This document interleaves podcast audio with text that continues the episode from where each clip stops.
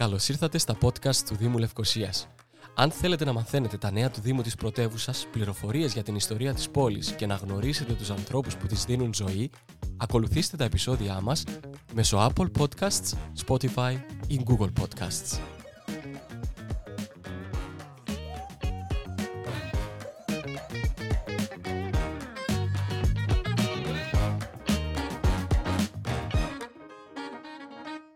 Φέτος, το σωτήριο έτος 2021 συμπληρώνονται 200 χρόνια από την Ελληνική Επανάσταση. Δύο αιώνες μετά την Εθνική Παλιγενεσία. Η επέτειος γιορτάζεται και στην Λευκοσία με μια υπαίθρια έκθεση στο ιστορικό κέντρο της εντός των τυχών πόλης, την οποία διοργάνωσε ο Δήμος Λευκοσίας, το Πολιτιστικό Ίδρυμα της Τράπεζας Κύπρου και το Ίδρυμα Σίλβιας Ιωάννου. Η ιστορία έχει πρόσωπο, τιτλοφορείται η έκθεση που θα διαρκέσει μέχρι το τέλος του 2021 και αποτελεί ξεχωριστή έκθεση μνήμης και τιμής στους ήρωες του 1821.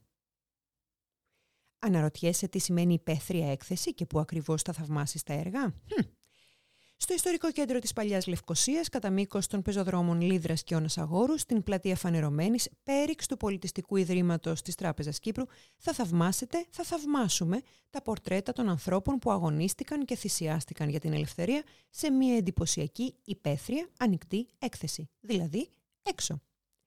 Στην έκθεση παρουσιάζονται 22 φωτογραφίες οι οποίες απεικονίζουν σημαντικές μορφές μέσα από τα 320 μοναδικά πρόσωπα που ζωγράφισε ο Benjamin Mary, διπλωματικός αντιπρόσωπος του Βελγίου στην Ελλάδα.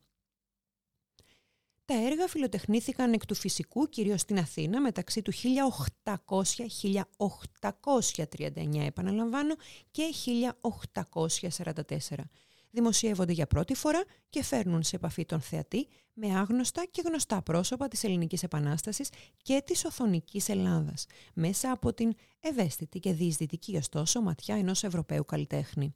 Αγωνιστές, πολιτικοί, ιερωμένοι, λόγοι, φιλέλληνες, άνθρωποι καθημερινοί ποζάρουν υπομονετικά για να φιλοτεχνήσει το πορτρέτο τους ο Μπέντζαμπιν Μέρι, ο οποίος καταφέρνει να συλλάβει την έκφρασή τους σε μια μοναδική στιγμή της ιστορίας. Περπατάμε λοιπόν στη Λευκοσία και θαυμάζουμε.